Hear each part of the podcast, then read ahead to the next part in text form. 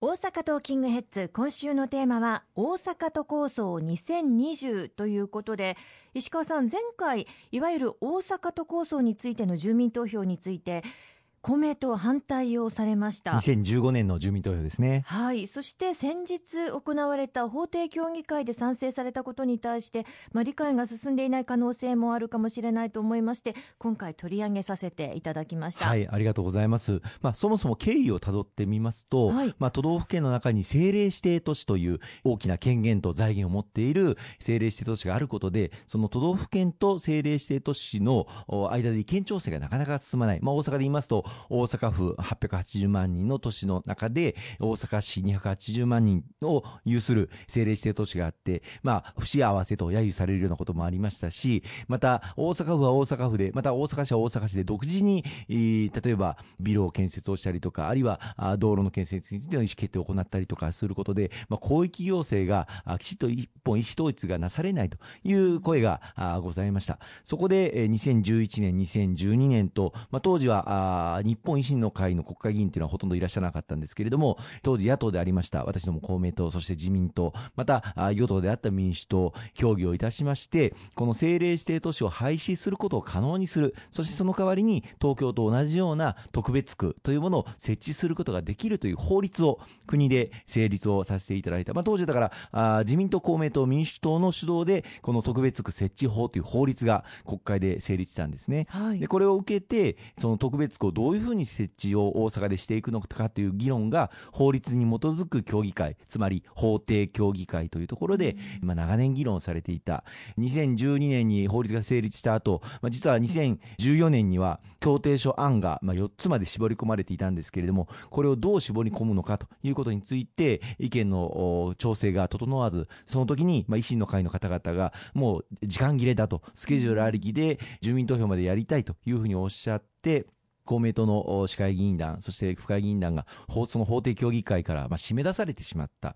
まあ、維新の会の方々だけで、その法定協議会における議論をし、協定書案というものを作られたんですね。ですから私ども公明党は、その協定書案には反対だという立場で、2015年の5月の住民投票を望ませていただきまして、私ども訴えに市民の皆様もご理解をいただいて、住民投票を否決するということがございました。で、その後、2015年の11月に、知知事選、市長選の、まあ、いわゆるダブル選挙が行われて、もう一度都構想をやらせてもらいたいという、まあ、候補者の、えー、訴えを、まあ、府民、市民の方々が大きく、まあ、共感をされて、再選されたわけでございます。で、まあ、府民、市民の民意が示されたということで、じゃあもう一回、あの、この法定協議会で、まあ、議論をしていくことは、あやぶさかではないと。私どもとしても、まあ、国で法律を作った責任がありますから、あしっかりといいものになるんであれば、あしっかり住民の皆様に住民投票を行っていく、その素案を作作っていこうじゃないかということで、まあ、2015年以降、法定協議会の議論をしてきたわけなんです。ところが、あまあ、なかなかこの府知事あるいは大阪市長から示されたバージョンアップしたというふうにおっしゃるんですけれども、えー、その法定協議会に示された協定書案の素案というものが示されてきたんですが、ここには大きな問題があるというふうに訴えて、もっと慎重にかつ丁寧に議論をしていくべきだと、ちゃんといいものに作っていくために、スケジュールありきで住民投票を行うことには関して反対であるということを、まあ、去年の年末以降、まあ、様々新聞やテレビでも報じられてきましたけれども、訴えてまいりました。今もその立場は全く変わっていません。あの、この素案のままでは賛成できないということを、まあ、訴えて、ぜひともこれは改善をすべき点が大きく言って4点あると。で、その4つの4条件を、この4月の統一地方選挙以降、示させていただいて、スケジュールありきではなくて、きちっとこの4条件が解消される、4つの問題があるというふうに考えている点が解消されるということを前提に解消されるんであれば、賛成の立場で議論をしていきたいということを、まあ、この5月以降、議論をしてきたという経緯がございます。ということは今回の骨格案について、まあ、作成段階からかなり関わってきたということなんですよね。そうですね。もともと示されていた、その協定書案の素案というものには反対の立場として大きく言ってた点として、まず今の大阪市において市民の皆様が受けてらっしゃるさまざまな市民サービス、他の地方自治体、市町村よりも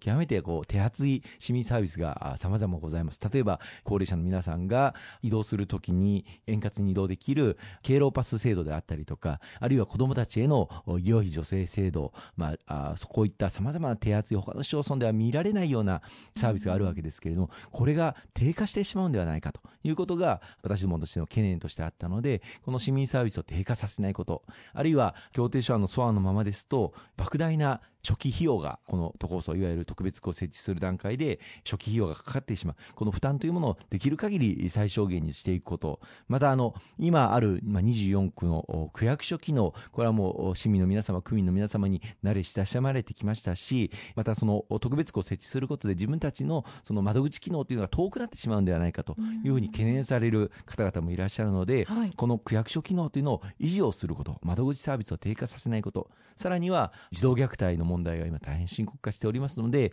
この大阪市内特別区が設置されたとしても、それぞれの特別区に児童相談所をちゃんと作ること。これまでもずっと主張してきた素案では問題だというふうに言ってた点をちゃんと解消できるのか、解消すべきだということを、まあ、条件付けをさせていただいたんです。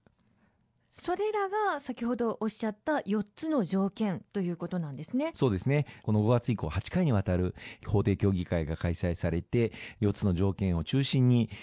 その協議会の中で訴えさせていただきました。で、この度、その法定協議会において、その協定書の素案の修正案というものが、うん、示されまして、その修正案には申し上げた4条件というものが丸々盛り込まれた形で、つまりこの4条件をきちっと反映をした、うん、えー、新たなな協定書案が示されたので、えこれについてえ来年の住民投票に向けた準備をしていくということで賛成をさせていただいたんです。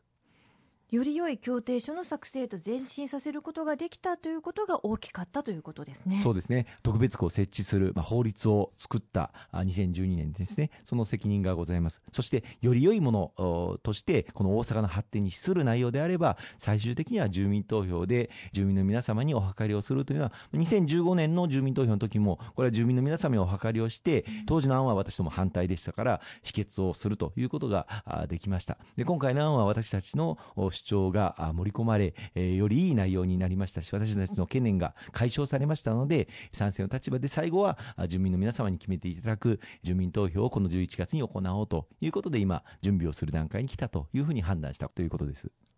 ありがとうございます。後半も引き続きお話を伺っていきます。